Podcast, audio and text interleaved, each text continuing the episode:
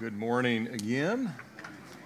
Good seeing a full house here at the end of January. It's uh, kind of hard to believe, but starting, I guess the next time we see each other, if you come on Wednesday, will be in February. So uh, this uh, this first month has gone by quickly, and we are moving into a new month coming up. I hope the first month the Lord has done a good work in your life.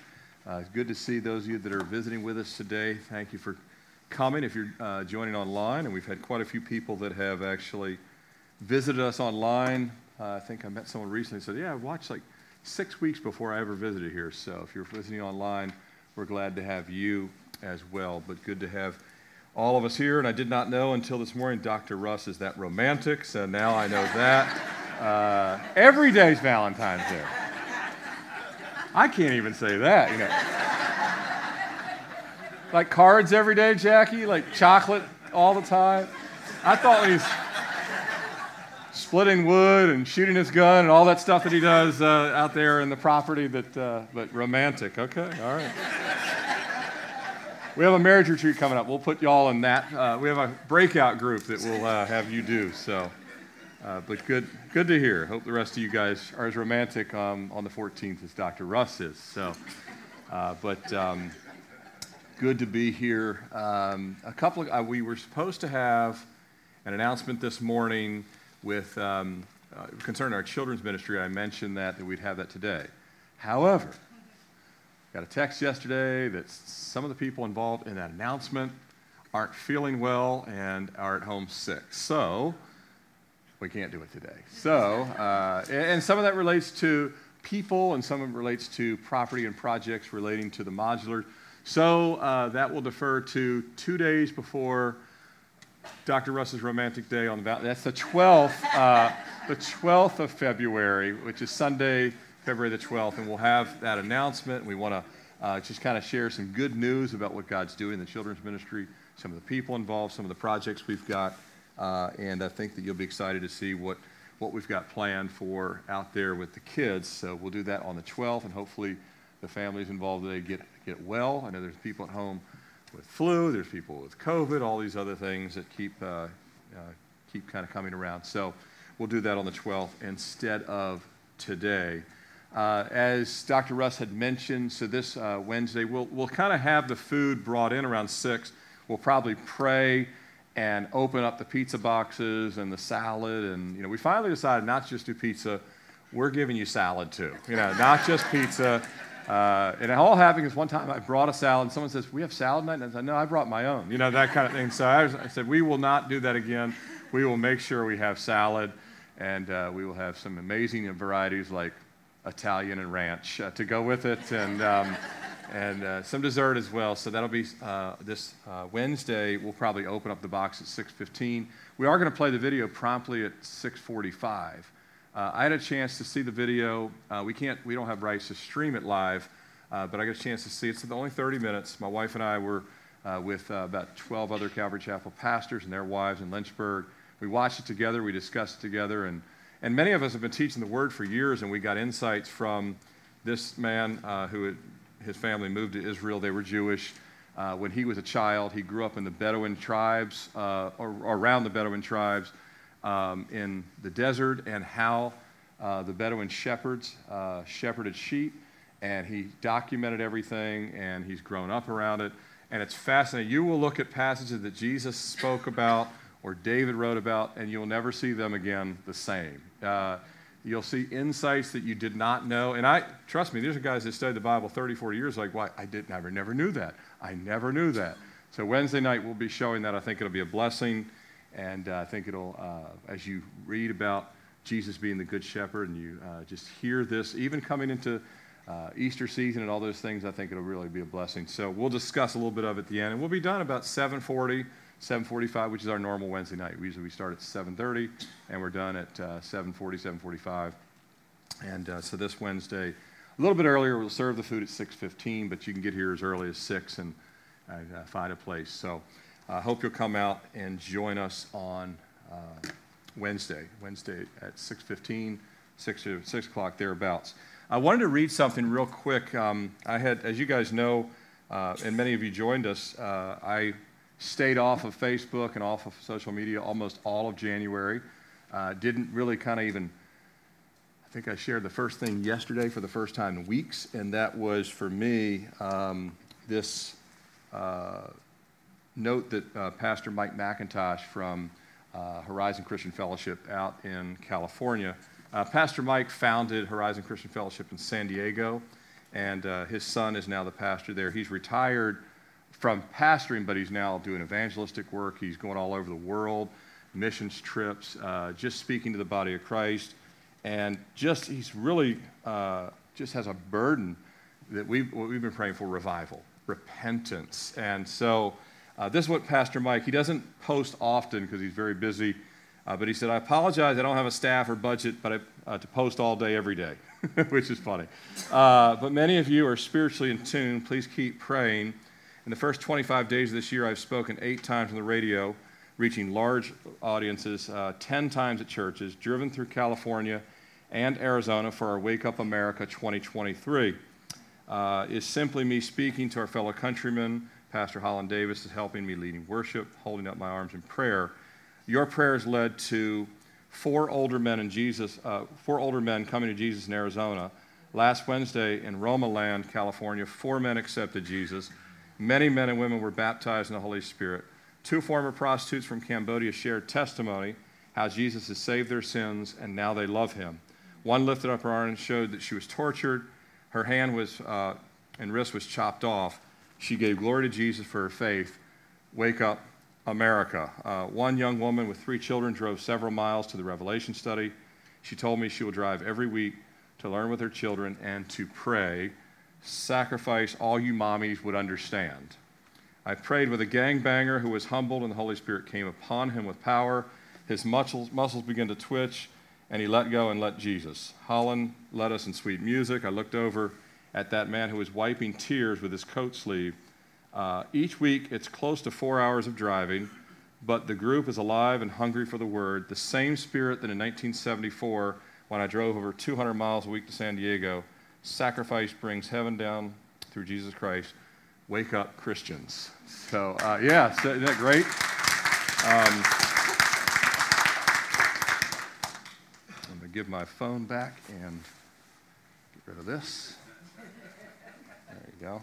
That's my ear cord is tied up in here. Anyway, so uh, I wanted to read that before we pray for revival because Pastor Mike is really, you know, one of those uh, few people that is like living, breathing, praying on his knees that God would bring repentance. And, and he, let, he walked away from a huge church that he was pastoring, a, a very vibrant ministry to say, no, no, uh, our country needs to repent and turn back. And he lives in California where uh, it's even fading faster in some respects, parts of California.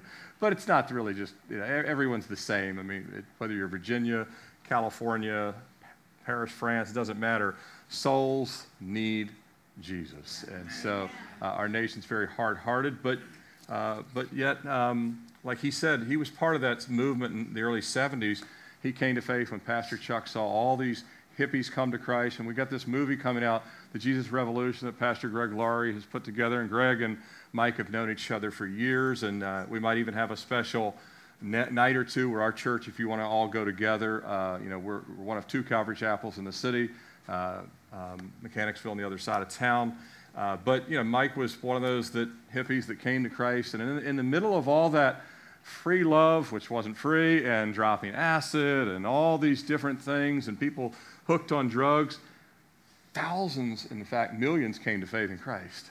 And maybe just now, in the midst of our country and all of our uh, sexual immorality and confusion about gender and marriage and uh, just, you know, addictions and homelessness and shootings and police beatings and all the other things that we see that break our hearts, maybe, just maybe, we could see a bunch of people come to Jesus in our lifetime. Amen?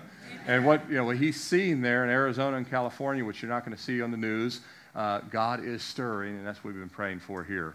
And I pray that we continue to keep that in prayer. We'll be praying this morning for the nation of Panama. Uh, and uh, we have a lot of uh, brothers and sisters in Christ that are in that little country, that uh, good work has been established there, but they need uh, revival just like we do. So if you're visiting, we've been doing this for ever since the pandemic started, we've been praying for revival for over uh, 12, 13 years or so. But um, ever since the pandemic, we started getting on our knees, humbling ourselves before the Lord. In the second service, it's much harder. It's, it's quite tight in here. In the early service, they have all the room they want. Uh, but you guys don't. And if you have bad knees or you just can't do that, just stay seated and pray with us. But we take about 45 seconds of silence. If you're able to get on your knees, please do so and then we'll just go silently before the Lord, humble ourselves before the God who can bring repentance and bring salvation. Um, and just what he's doing there in California. We had baptized four people last week. We hope to see many more come to Christ this year. And those of you that know Christ, we pray that you would grow in Christ this coming year. So let's just pray together.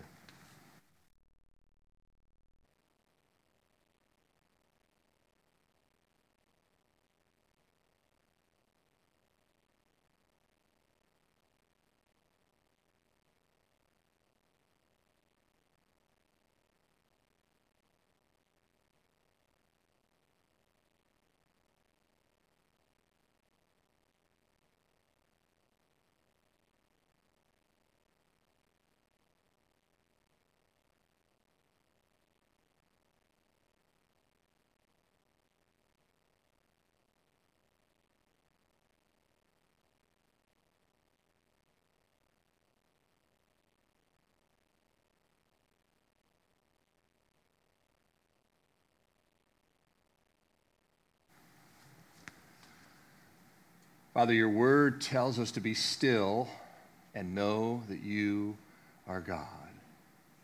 Lord, sometimes it's good just to be still and remember your holiness, your righteousness, your power, your authority, Lord, your grace and your mercy. And we come, we humbly bow ourselves only because of your mercy, Lord. It's only because of your mercy we even have a breath to breathe. It's only because of your mercy, Lord, that our hearts are beating. It's only because of your mercy and grace that you called us out of darkness into your marvelous light if we've been saved and born again. And every person here, or that's come to know you, it's because you found us, not that we found you. And Lord, we thank you for these souls that have recently been saved in California and Arizona, even the four we baptized last Sunday, Lord, that have come to know you as Lord and Savior. We know that you are the one that finds the lost sheep. And Lord, we have a nation full of millions of lost sheep, just as we once were. And Lord, it doesn't matter what their sin of choice is or even what they're addicted to or bound to. Lord, you can cast out spirits, you can heal, you can save to the uttermost, as your word says. And Lord, we pray that you'd open the eyes of our nation that's in darkness. We pray that you'd awaken the church, that, as Pastor Mike said, that the church and the Christians would wake up. Even in this church, Lord, anyone that's lukewarm would just fully surrender to you. We pray that uh, you would heal marriages and you would heal people's addictions and you would uh, heal physically, too, Lord. We need, we need physical healings here as well. We pray for repentance in the highest offices of the land to the lowest that nobody knows their name. Lord, we pray for our neighbors, friends, co-workers, family members we've been praying for, that this would be the month, this would be the year that they call upon the name of the Lord. We pray for the nation of Panama. We thank you for what you're doing there already. We thank you for the souls that are saved. We pray even for Panamanians that come across the border into our country that we'd receive them with love and they would come to know you as Lord and Savior. Lord, we pray that you'd uh, just pour out your spirit on the, um, on the churches that are there, that are planted there, that there be revival and repentance in that nation. We pray for our persecuted brothers and sisters all over the planet, Lord, that you would redeem them out of uh, their fiery trials, Lord, and that you would heal them, give them the grace and strength to persevere. Let them know that they're loved and being prayed for, and Lord, lift them up. We ask all these things in Jesus' name. Amen. You may be seated. How's everybody's knees doing? All right. It's not the most comfortable floor, I totally admit it. But uh, it's what God's asked us to keep doing, and we'll continue to do it. Turn with me to John chapter 19 if you are uh, visiting or relatively new. We're in the study of the book of John. We will be wrapping up um, John chapter 19 next Sunday. That'll be the last portion of this chapter. We'll get almost all the way through, um, or mo- near the end of it today, and then next week we'll finish the 19th chapter. And then uh, we have chapter 20 and chapter 21, and we'll finally be finished with this Only Believe series. But um, uh, we're coming to the most critical aspect of all of Scripture and the most critical aspect of our salvation, and that is the death of Jesus and then the resurrection of Jesus, which comes just after that. Uh, so, so important. Pick it up with where we left off. If you don't have a Bible, you can raise your hand and we can put one in your hand. If anyone needs one, I see, I think I see a hand over here, but um, we can put one in your hand. We'll be picking it up with verse 17, John chapter 19, starting verse 17. I'm not going to read the whole portion, I'll just read uh, the first half, and then we'll read the second half a little bit later in the study. And he, bearing his cross, went out to a place of the skull, which is called in Hebrew Golgotha, where they crucified him, and two others with him, one on either side, and Jesus in the center. Now, Pilate wrote a title and put it on the cross, and the writing was Jesus of Nazareth, the King of the Jews. Then many of the Jews read this title, for the place where Jesus was crucified was near the city, and it was written in Hebrew, Greek, and Latin. Therefore, the chief priests of the Jews said to Pilate, Do not write the king of the Jews, but that he said, I am the king of the Jews. Pilate answered, What I have written, I have written. Then the soldiers, when they had crucified Jesus, took his garments and made four parts, to each soldier a part, and also the tunic. Now the tunic was without seam, woven from the top in one place. They said, therefore, among themselves, Let us not tear it but cast lots for it. Those it shall be, um, for it, let's cast lots for it, those whose it shall be, that the scripture might be fulfilled, which says, They divided my garments among them, and for my clothing they cast lots. Therefore, the soldiers did these things. Let's pray again. Father, we ask for the help of your Spirit, the illumination of your Spirit, the wisdom and understanding and leading and guiding of your Spirit. I ask for the anointing of your Spirit. Lord, remove anything, even from my preparation, that isn't what you want shared. Remove every distraction, Lord, from this room. Lord, remove the enemy from sowing any seeds of doubt. And Lord, we pray that we would have soft, receptive hearts. And Lord, you just fill this place with your presence. You'd be glorified in this great sacrifice that Jesus did for us. Lord, we'd understand it more, appreciate it more, and grow in your grace. In your name we pray. Amen. Pilate, reluctantly but conclusively, and I would add cowardly, sent Jesus to the cruelty of the cross. Caiaphas, the scribes, and the Pharisees, along with the screaming crowds demanding Jesus' crucifixion, are filled with rage and an evil satisfaction that their demand has been met with Pilate's approval. But Jesus was walking intentionally, willingly, and sacrificially to the very death the crowds and the authorities were demanding. And he's moving towards the place of his crucifixion in love with love in his eyes towards the very people that are jeering and sneering, into every face that is mocking and reviling him. He's looking into their eyes with love. But you and I aren't able to do that, are we? People jeering and sneering at us like we jeer and sneer, in our hearts at least. But the fact that Jesus is walking at all, given the intensity of the pressure in the Garden of Gethsemane, the long night of his interrogations and accusations before Annas and before Caiaphas, the continual interrogations before Pilate, then Herod, then back to Pilate. Beaten, his beard ripped out, mocked, scourged, his back torn, his bow embreaded with these thorns that are about yea long. Any one of those would, left, would have left most of us laid out on the ground, wouldn't it? If not dead. Collapsed on the ground.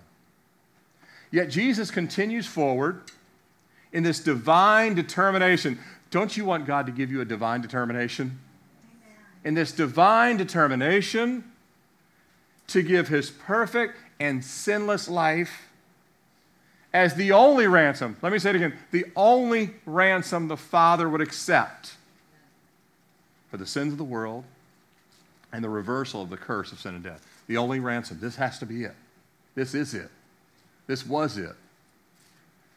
If you're taking notes, you see the title this morning The Trial and Triumph of the Cross. Jesus paid it all. You love that hymn? Jesus paid it all. All to him we owe. Not some to him we owe, all to him we owe. Go back to verse 17 here. And he, bearing his cross, went out to the place, the place of the skull, which is called in Hebrew Golgotha. As Jesus leaves the praetorium, he heads towards Calvary, which is also known as Golgotha. In the Hebrew, it's Golgotha. So uh, Calvary and Golgotha are synonyms. We can change our name to Calvary Chapel Gol- or Golgotha Chapel. Let me say that. We can do that because they're synonyms. It's like Manhattan, Big Apple, New York. You know that all three of those are the same place, right? Mm-hmm. Calvary, Golgotha, same place. So we can rightfully say Golgotha Chapel if you want. That's the Hebrew rendering. It's the place of the skull. When I was, uh, first time in Israel, I took this picture, and then the second time, uh, this is one that when we went back in 2019, uh, and you can see uh, the inset. The smaller picture is the picture I zoomed in on, and then I blew it up in the larger picture. It's a, it's a black and white, obviously, because it's way back in the early 1900s that picture was taken. Uh, but you can see the circle uh, in the embedded rock there that kind of looks like a skull. Uh, this is facing east from the Garden Tomb. If we go back to Israel, for example, if we go back in 2024, which we would like to, uh, the Garden Tomb, which is just north of Jerusalem's northern wall, uh, you got the Damascus Gate that leads out of the city right there, and you don't go too far before you get to the Garden Tomb. And you can see that before there, before uh, now a bus depot, you can see the top of a bus right here. The bus depot is right here now all this is a bus depot owned by the Palestinians, and they built tombs up here, and there's a minaret, uh, uh, uh, Islamic minaret as well. Uh, but you can see where before there was no bus depot and all that right there, early 1900s, it kind of looked unchanged for a couple thousand years, other than maybe that building built there. But uh, at the foreground of this rocky cliff, you have this ancient road that would go uh, away from the city and this is a, a public area where there were crucifixions, we know, uh, in the area, uh, but we don't know for certain if Jesus was crucified in this area. We do know that it was notable that, um, you know, historians noticed that this crop rock formation, and it just comes out of the city, and Jesus was led out of the city, and the garden tomb. If you go there, you get a chance to see why it all makes a lot of sense. Well, I personally believe that's the area, but we don't know definitively. Regardless, what we do know is Jesus, as he is coming out of Jerusalem, he's exhausted, he's dehydrated, he's writhing in pain.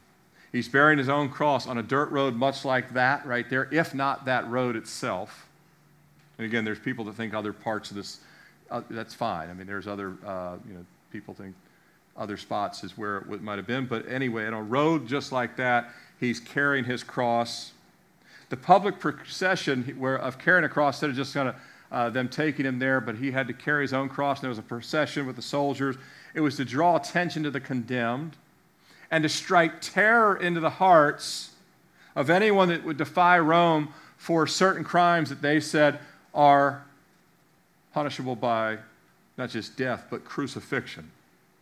And it was typical that those that the Romans condemned to crucifixion would carry the crossbeam, the, the one part of the cross, not the actual part that's driven into the ground, but they'd carry the cross beam, which would be attached to the up beam, the upright beam, before nailing them to the cross. It's possible, though, that Jesus was dragging the entire cross. That did happen on a few occasions, but we don't know. Most often it was just the beam. We do have a foreshadow of this in the Old Testament. Do you remember when Isaac and Abraham went up to Mount Moriah? Who carried the wood? Isaac did. Isaac carried the wood, and it was this same mountain, Mount Zion, or Mount Moriah is where the Temple Mount is. Jesus is condemned. He comes out away from Mount Moriah, and he is typifying with Isaac. He's carrying the wood. But instead of Isaac at the last second being spared, Jesus is not going to be spared. He's going to go all the way to the death.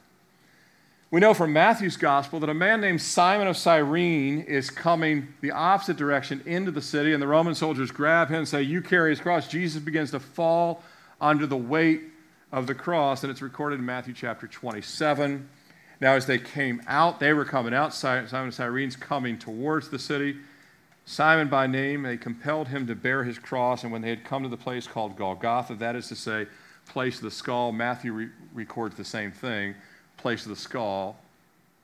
Of course, if there's a lot of death there, not only does the rock formation potentially look like a skull, if that's the place, but you also would have a lot of skulls there because many people are dying. They would just leave the bodies out for the uh, birds and the beasts to eat them, and they would just rot away. Let's go back to verse 18. When they had crucified him and two others with him, one on either side, and Jesus at the center, after Jesus and Simon, course, Simon takes the cross from Jesus, and Jesus is probably walking beside him. They come to the designated place. Simon delivers the cross to its location. Jesus is immediately nailed to the cross, the Roman soldiers driving the stakes into him. Crucifixion was the absolute worst form of death and execution at that time, and one of the worst forms of execution the world has ever seen you get a real idea of how sinful and wicked people are that we could even create such a thing. I mean, it's mankind. Say, I didn't create it. Well, someone like us did. In other words, a human being like us came up with this, and they come up with a torture things that we've seen down through the ages. But the Romans preferred this vicious method as a deterrent to anyone that would challenge Roman authority. Though crucifixion was actually reserved for non Roman citizens. Did you guys know that? Non Roman citizens got crucifixion if it was death. Crucifixion was so awful, so horrific, and humiliating that the majority of Roman citizens never talked about it in public, even though they saw many of them, even though the empire was littered with them. Cicero, a statesman at that time and a philosopher, among other things, he said, It is a crime to bind a Roman citizen. To scourge him is an act of wickedness, which they had just done to Jesus. Imagine if it's an act of wickedness in his mind to scourge a Roman citizen, it's infinitely wicked to scourge the Son of God. To execute him is almost murder. Of course, executing Jesus was murder. What shall I say of crucifying? He's talking about just if this happened to a Roman citizen. An act so abominable it is impossible to find any word to adequately express. This is someone of a contemporary that saw it. It's so abominable you can't even discuss it, can't even ponder it. But this was the death Jesus was willing to submit to and came willingly to submit to. This was the form of death that demonstrated to all of us on some level, I hope this makes sense, the, the brutality of the cross helps us understand how vile sin is. Amen? Amen. It, that's the picture. That it's so grotesque, God's saying, that's how your sin looks to me. It's how vile sin really is. We have a country that just kind of mocks at sin. I mean, Las Vegas has TV, TV commercials that might be in today's uh, NFL games where they'll advertise as Sin City. Sin City got Jesus murdered. Not just murdered, but tortured and all, all the sins. But as hideous as death by crucifixion is, sin is even more hideous to God. Now, I know that crucifying people is a part of the sin nature and it's a part of sin, but all sin is even more vile to God than crucifixion itself. And yet, Jesus was taking both upon himself the grotesque brutality of the cross and trillions upon trillions upon trillions of sins all at the same time. The horror and the brutality of the cross and the filth of all the sins and all the rebellion of mankind all on Jesus at the same time.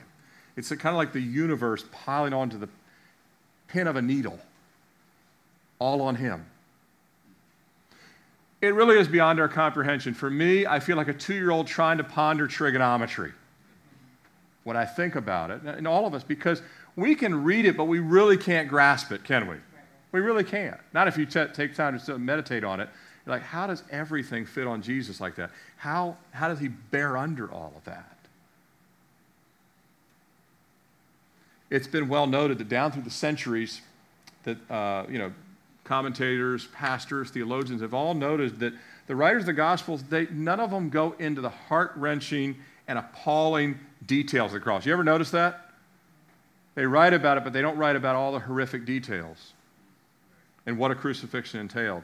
We know about how horrific it is because of historical writings, archaeological findings, medical and scientific research. But John and the writers don't give all the details, and I'm glad I don't have to go through them all up here. Amen? Amen. If you want to go research them all, have at it. I've done it, and it leaves me like wiped out, so I can't do it up here. But they could have told everything because they saw it all, but they don't. And many Bible scholars have wondered why don't they go into all the details, and most have surmised for two primary reasons why they don't get into all the gory details that Hollywood loves to show for every other kind of movie, which is just gratuitous violence. Whereas this was the most violent thing that ever happened to an innocent man, and the writers don't go into that detail because God is about you getting saved, not about you experience every little detail that Jesus experienced. He did that for us. Amen? Mm-hmm. And by the way, God's not the author of fear. Hollywood loves all that stuff to make people even more anxious, more afraid, more this, more that, more focused on garbage. But the two, two primary reasons why some have surmised that uh, the writers don't go into deep detail number one, first and second century readers were 100% familiar with crucifixion. They needed no other description. They were already in horror of it. Amen? So it was writing to the immediate audience. They, they didn't need any details. Number two, the more important one probably for us today, the suffering of Jesus in his spirit was even more intense than the outward physical, which is hard for us to ponder. Amen? Amen? My God, my God, why have you forsaken me? That, that inward and that's hard for us to fathom. But as Jesus was uh, raised up and he was hoisted up there in, in, chap, in, verse 18, as Jesus is raised up, we know John says it, we know the other writers all verify it. Jesus is placed and crucified with two men on either side of him. You guys all know that, right? You always see the three crosses in images. We know that the two men on either side of him were convicted thieves robbers specifically, which denotes one who uses violence and force to take from someone else. Mere thieves were rarely crucified. And aren't you glad about that? I mean, all of us have stolen something in our life, but not all of us have murdered someone, right? I remember the first time I stole something, I was like five. No one knew. I just kind of took it, put it in my pocket. Thankfully, I didn't become a life of crime after that or anything like that. But I'm just saying that mere thieves were not hardly ever crucified, even under Rome. I mean, uh, there was punishment for you know, stolen things. And, and you and I would agree with that. If someone stole a car, we don't think they should be executed. We think they should pay restitution, but that, that, that's not something that should be. In the Bible, God was a just God, and there was different punishments meted out for the crime. So thieves were rarely crucified, but we know that Barabbas had led a murderous rebellion. Barabbas was actually, we know definitively, was a murderer. And no doubt he had accomplices. And some surmise that the two crucified on either side of Jesus may have been his cohorts. He got off scot free, and Jesus gets crucified instead of him, but his cohorts likely got crucified with Jesus that day. Now, we don't know 100% sure about that, but uh, I think it's a, it's, it's a pretty good possibility we know this that at the outset, on both sides, neither one of them started off believing in Jesus. Matter of fact, they both said, if you're really the Son of God, get us all down from here, which was a, uh, mocking him, but also challenging him. But later, you guys, most of you know this, unless you're brand new to the scriptures, later, we know one of the two comes to his senses. Amen? One of the two starts to think the way he talks, the way he looks in love, the way he says, Father, forgive them. They know not what they do. One of them starts to think, I think this really might be God's son. I'm not sure why he would be allowed to go through this because he wouldn't understand it any more than anyone else there understood. Even the disciples couldn't understand it. Mary couldn't understand it. No one could understand it. But he starts to think, I think he might just be the Son of God. And at some point, he comes so much to his senses that he goes ahead and blurts out, Lord, remember me when you come into your kingdom. Changes his mind. He says, We actually, he even tells the other one, we actually deserve to be here. We did things deserving of this. Jesus does more than just remember him. Jesus says, way better than that.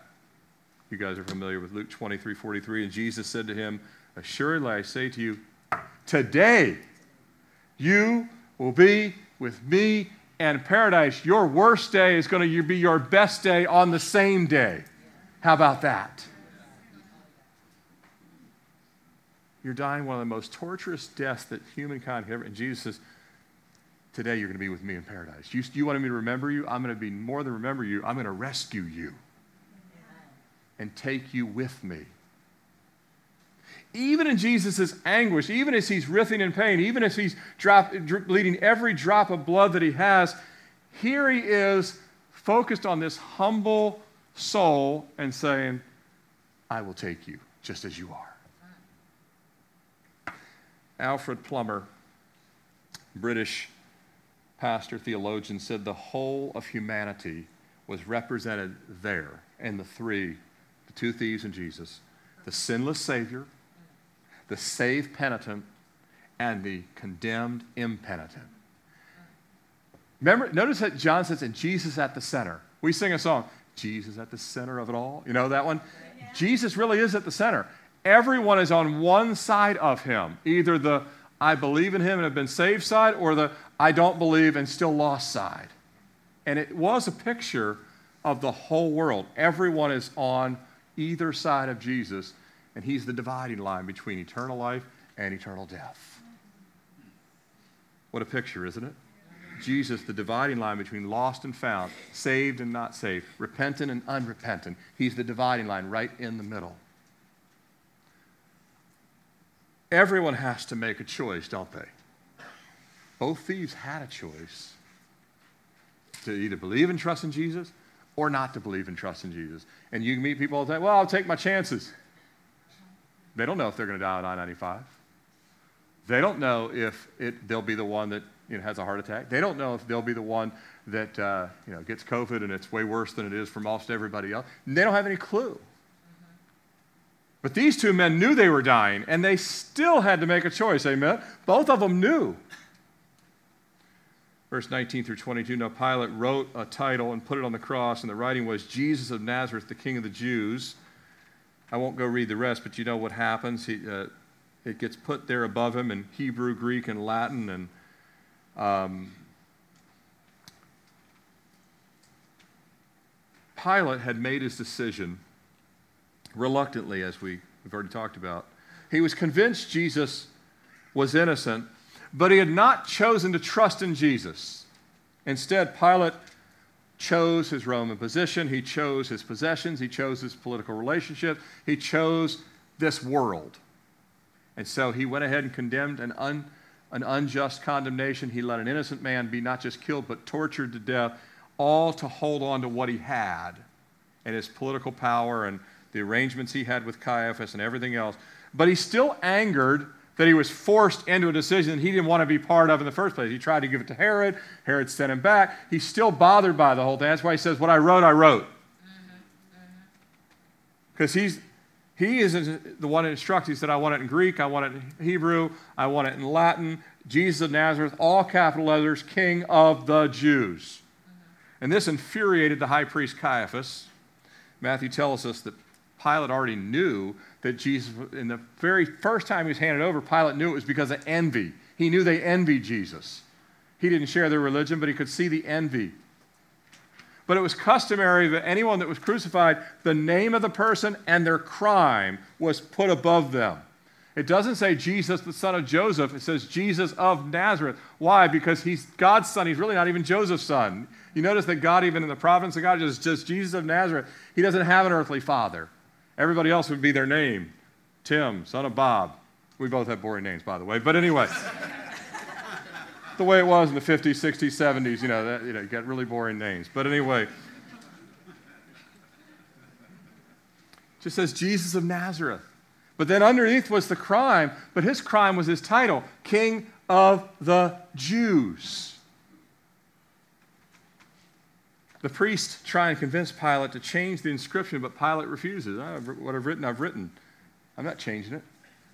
What he does is he kind of pokes them in the eye with this. He's your ruler. This is your ruler. This is your king of the Jews. Jesus Nazareth. He's your king. Just as when Caiaphas had prophesied that it was expedient that one man should die for the people, Caiaphas also fulfills by the title something that's true. He is king of the Jews, he is Jesus of Nazareth, and he's also king of kings. Amen? I mean, it's just a portion of his total. But he came first to the household of Israel. That's why King of the Jews was there instead of King of Kings. King of Kings is his name coming back for everybody. But he first came first to the household of Israel, first to fulfill what Isaac did going up on Mount Moriah. The three languages, Hebrew, Greek, and Latin, they represent those that are under the law, those that believe themselves to be wise, and those that are under the iron fist of the Roman Empire, which is essentially the whole world. Everyone that thinks they're smart, everyone that thinks they're really religious, and everyone thinks that I just kind of got to do whatever I got to do to get by through life. The whole world is spoken to. Uh, he's dying for not just Israel, but for the world. That's why it's not only in Hebrew. Then comes the Roman soldiers in verse 23. Then the soldiers, when they had crucified Jesus, they took his garments and made four parts to each soldier, soldier apart, and the tunic. Now the tunic was without seam, woven from the top in one piece. Therefore they, uh, they said among themselves, Let us not tear it, but cast lots for it, whose it shall be, that the scripture might be fulfilled, which says, They divided my garments for them, and for my clothing they cast lots. The soldiers during this time, at least up until this time, with Jesus uh, nailed to the cross in unimaginable suffering, unimaginable pain, with the entire weight of the universe upon his spirit. During this whole time, these Roman soldiers who had beaten him, pulled out his beard, drove the crown in, drove the nails in, they've mocked him, they've tortured him, and then they finally hoisted him up on the cross. They don't show even an ounce of pity.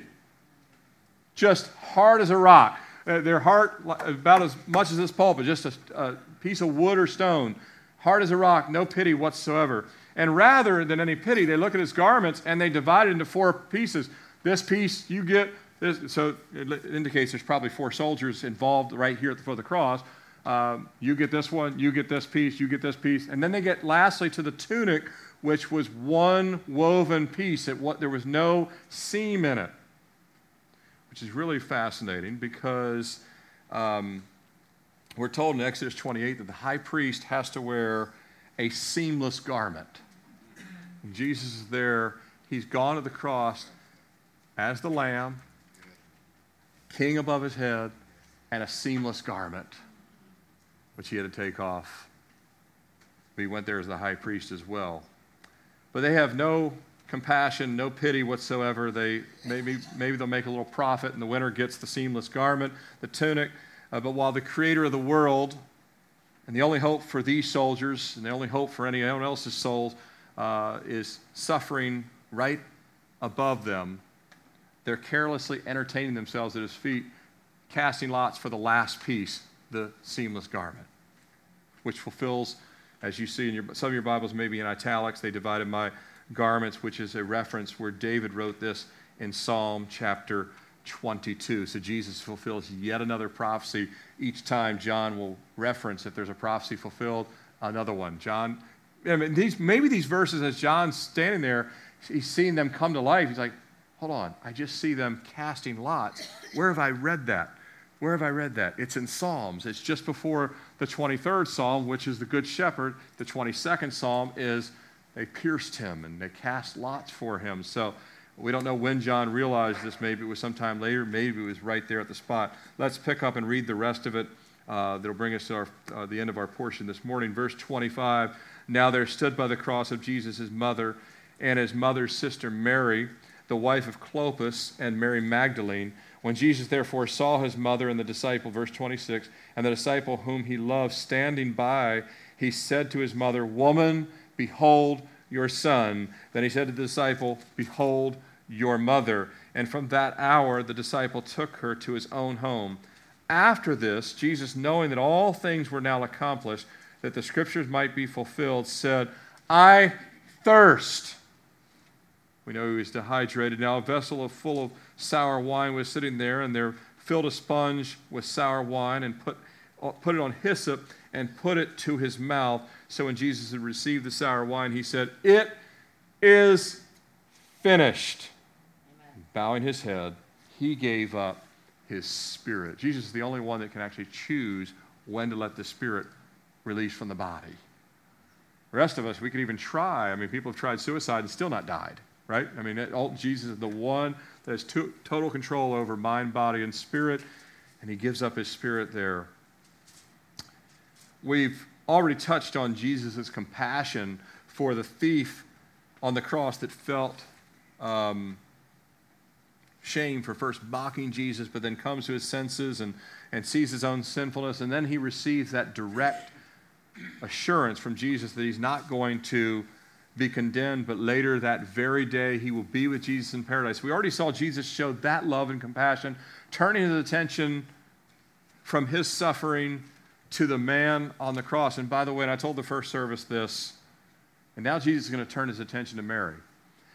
The fact that Jesus, in the middle of the most excruciating suffering, which is worse than anything any of us all combined could ever even remotely even ponder, much less actually go through, it tells us if Jesus, in his worst of suffering, looks over and cares about someone else's suffering, whatever you're going through right now, and many of you might be going through some suffering, you still, if you know Jesus, He's your Lord and Savior, God wants you to look past your own suffering and minister to other people that are suffering. Amen. You might say, but I'm going through a lot. They are too.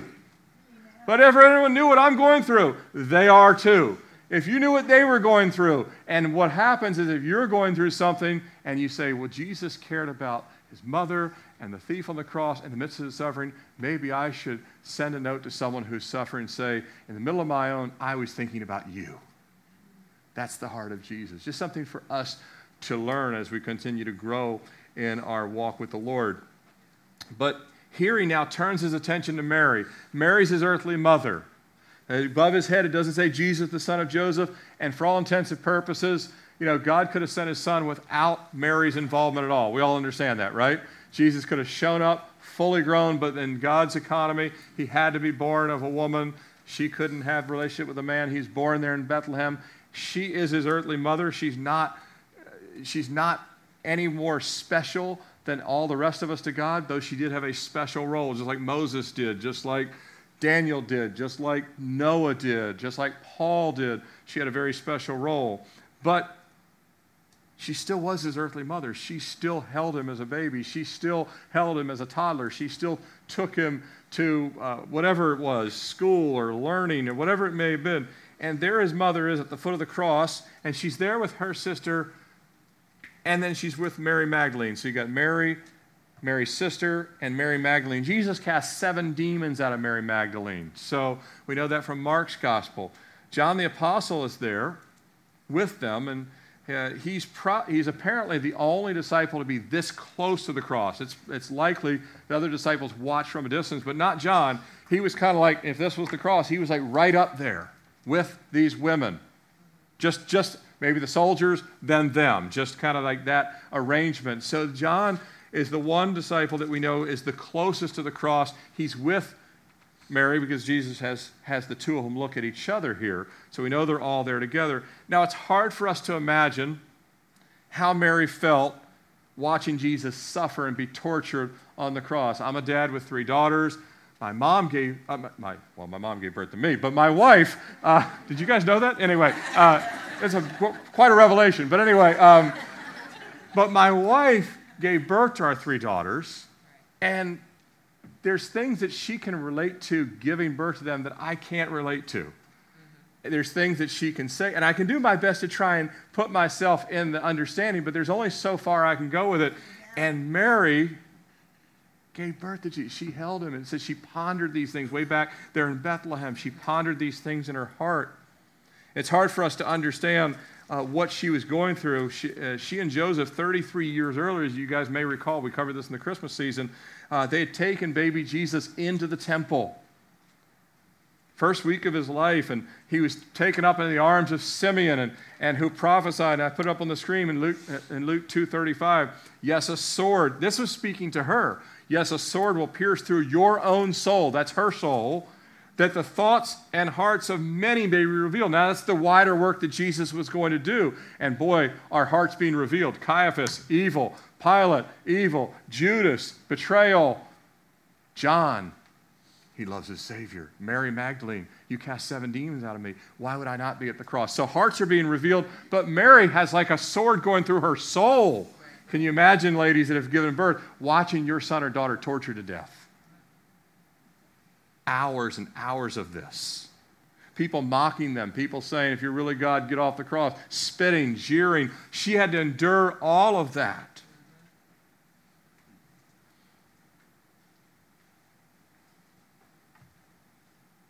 Her soul, no doubt, being pierced by the rejection of Caiaphas and the religious leaders, the very ones that were supposed to uphold the uh, God, had turned their back on God. But this dark hour was the complete fulfillment of her soul being pierced. And Jesus, in the midst of his suffering, he turns to his mother. He's in all this pain and he cares about her condition more than his own condition right now. He turns to her in all this, and her soul had already been saved. She trusted in Jesus just like the rest of us. She had to put her faith and trust in him. Jesus' brothers did, and they so far hadn't but it was necessary for her. Her soul has been saved, but right now her soul is torn in grief. By the way, your soul can be saved and be torn in grief at times. Amen? You can be saved and still have your soul sometimes torn up in grief. And seeing Jesus hated and, and hated upon and all of this. Uh, now, we know, because we have the end of the story, he's going to rise three days later, right? They don't know that at this time. They can't figure out why God would allow this to happen, why God would allow this to happen to their rabbi, to their teacher. But now we know he's going to rise three days later, and he'll be right back to being the son and the risen son that she's never even seen the kind of power he's going to be raised up in. But we also know that after the three days of the resurrection, he's only going to stay on the earth for 40 more days before he's going to go back to the Father. So he's 43 days away from going back to his throne in heaven. So that means Mary's going to be stuck on earth, and John's still going to be stuck here on earth. And Jesus, here in his agony, he tells John, who's the youngest of the apostles, probably 17 at this time, around 17, 18. He's going to be to live the longest, probably to 100. He says, Behold your mother. John's not her son. John is Jesus' disciple and she's gotten to know John because of Jesus. Jesus has gotten all of his disciples to know his mother. This is my mother. She now knows him. Now, some of you moms that have your kids have best friends, some of the best friends of your kids are kind of like sons to you now, or sound like daughters to you. And she would have known John really well by them, but Jesus, woman, this is your son. Son, this is now your mother. Jesus doesn't give any details other than that. This is your son. This is your mother. He can't speak much. It's hard to even say things in this time. It's hard to even get the oxygen to say anything. But John gets it. John takes that little bit of information and he realizes, I got it. I'll take care of her till, till the day she dies. Mm-hmm. That's all he needed to know. John fills in all the blanks. And by the time, can Jesus whisper something to you and you see the larger picture sometimes? Or do you have to say, well, if you don't give me the full details, don't you love when your kids, you can say one word and they know you mean, I don't have time to text you the entire thing. Can you not infer? And John does. He says, I, I, I know what that means. It means that I have the same responsibility for her as if I was her born son. And so if she's destitute, I'll take care of her. Great, isn't it? Just after this, Jesus, knowing that everything had been completed, he says, I thirst. he knows that everything's now been completed that the Father ordained. Everything had to follow the will of the Father, not thy will, thy will be done, as he prayed in the garden. He had earlier, in the same, it's not recorded in John's gospel, but earlier he had refused when they put wine and gall, which would have numbed the pain. At the beginning, they would give some crucifixion um, victims, they could drink this mixture and it would have alcohol and it would numb some of the pain for them. Jesus refused any of the numbing of the pain. What this is, this sour wine is basically, it would be like a ancient Gatorade that would allow the soldiers to have something that would not, not go bad in, in the heat of the sun or whatever it may be, but there wasn't an alcohol thing. Jesus takes it, most scholars believe, and I agree with it, he took it just to get enough wetness because he was fully, you know, you're losing all your blood, you were so dehydrated that there's no moisture left, just to get enough moisture on his lips and the back of his throat because he's got to cry out two things to finish this off. Amen? And he's got to build just enough volume to anyone to hear what we're about to read. So he takes this just enough moisture, lets it get to the back of his throat for one final proclamation, and you see it in verse 38. When he had received the sour wine, he cried out. Other, other, he says here, he said, but other versions, he cried out, It is finished. And you can imagine the power and authority of him saying, with whatever strength was left, he saved it all for that. It is finished. The Greek word is tetelestai. It's a single word. You might have heard it before. Tetelestai. He doesn't say, it is finished. He cries out, tetelestai. This had two, two connotations, and they're both amazing how they dovetail together. The Greek athlete, as he was finishing, a crossing li- finishing the crossing line of like a marathon or a race, would cry out, Tetelestai, finished. The other connotation, which was common in the Roman Empire at that time, is Roman accountants or Roman uh, government officials taking the taxes would stamp on the receipts tetelestai, which means paid in full. Oh, okay. So you have both at the same time. Think of the runner finishing the course, it is finished. Think of the debt being paid, paid in full. Which does it mean? Both and. Finished course, paid in full. Amen. It has a rich double meaning that we can appreciate both of them. Indeed, Jesus is the Savior crying out in his thirst that he's finished the course and he's paid the debt in full for anyone who's thirsty for salvation. And the perfect tense of the Greek here, the perfect tense of the Greek, tetelestai, indicates the following perfect tense means already finished, now finished, and will remain finished. Isn't that great? It actually has this like a facets of a diamond. In this one word, Jesus is saying all of this, and John is soaking it all in, and we'll end up writing about it right here. And it's all because Jesus endured the cross. And he endured it for us because of us.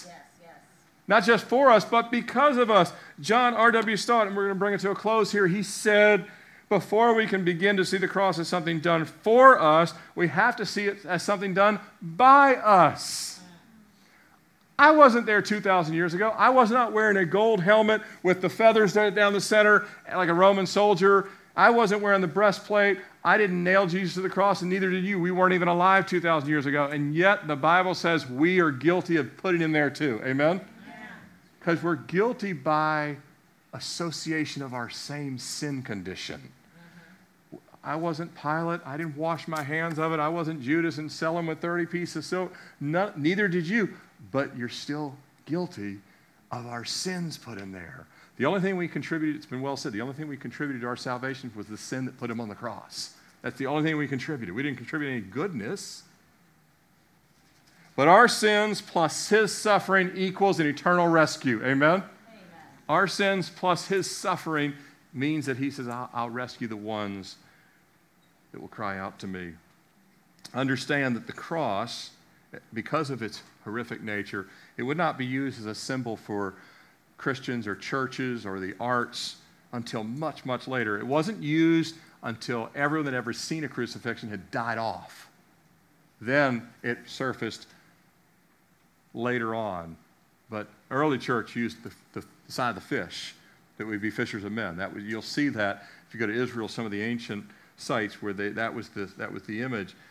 But yes, there's no question about it. The cross was grotesque. And yet, through the cross, Jesus was glorified. From the grotesque, Jesus said, remember, he said, I will glorify my Father mm-hmm. as he was going to the cross. Yes, the cross was torture, but Jesus made it a triumph. Amen? It was torture, but he made it a triumph. And let me close with this. As I said uh, earlier, um, you know, I'm glad I don't have to give all the gory and grotesque details, but I've studied them in advance. They're in, they're in my head without coming out necessarily. But it's hard to preach on, and it's hard for me to think about Jesus on the cross, especially any innocent person suffering. Amen? But not just any person. He's the Son of God, and he suffered for no reason whatsoever. And it's hard to think about what he went through, but I'm so glad and thankful he did it for me and you. Amen? I'm glad he did. And I'm glad he went to the cross, but I'm so thankful he's not on the cross anymore. Isn't that great to know? You know, we have, we have the end of this chapter, and we want to reflect. We'll see next week that there is a little more reflection as we're going to look at some things you probably not maybe considered on the burial of Jesus. We'll look at that next week because we'll look at his burial, and then we'll, the week after that, we'll get to the resurrection. But, you know, kind of a spoiler alert I'm glad that the manger's empty, the cross is empty, and the tomb is empty. Amen? Let's close in prayer. Father, we thank you Jesus beyond what we can understand that you went through the unimaginable murder, torture, horrific nature of the cross to take the vileness of our sins, the, our rebellion, our unbelief on you, and yet you still would offer us the same salvation that you offered the thief on the cross, the same salvation that you cast seven spirits out of Mary Magdalene, Lord, you offer that free gift of salvation to anyone who will say, Lord, I'm thirsty. Would you please cleanse me and forgive me?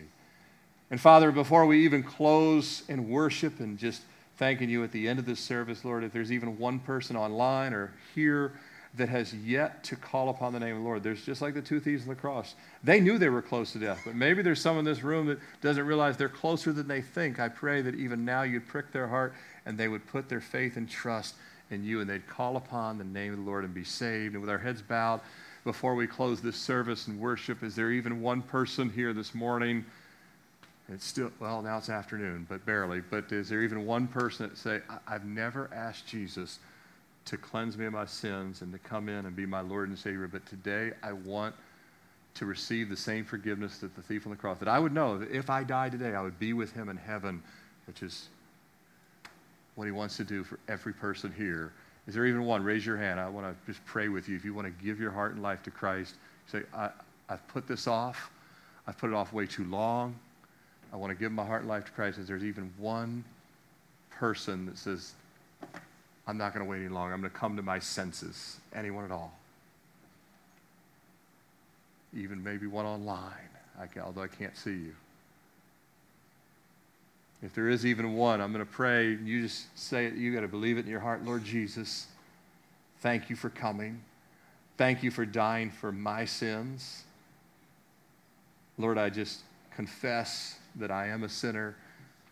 I ask for your forgiveness, that you'd wash me, that you'd cleanse me, that you'd fill me with your spirit.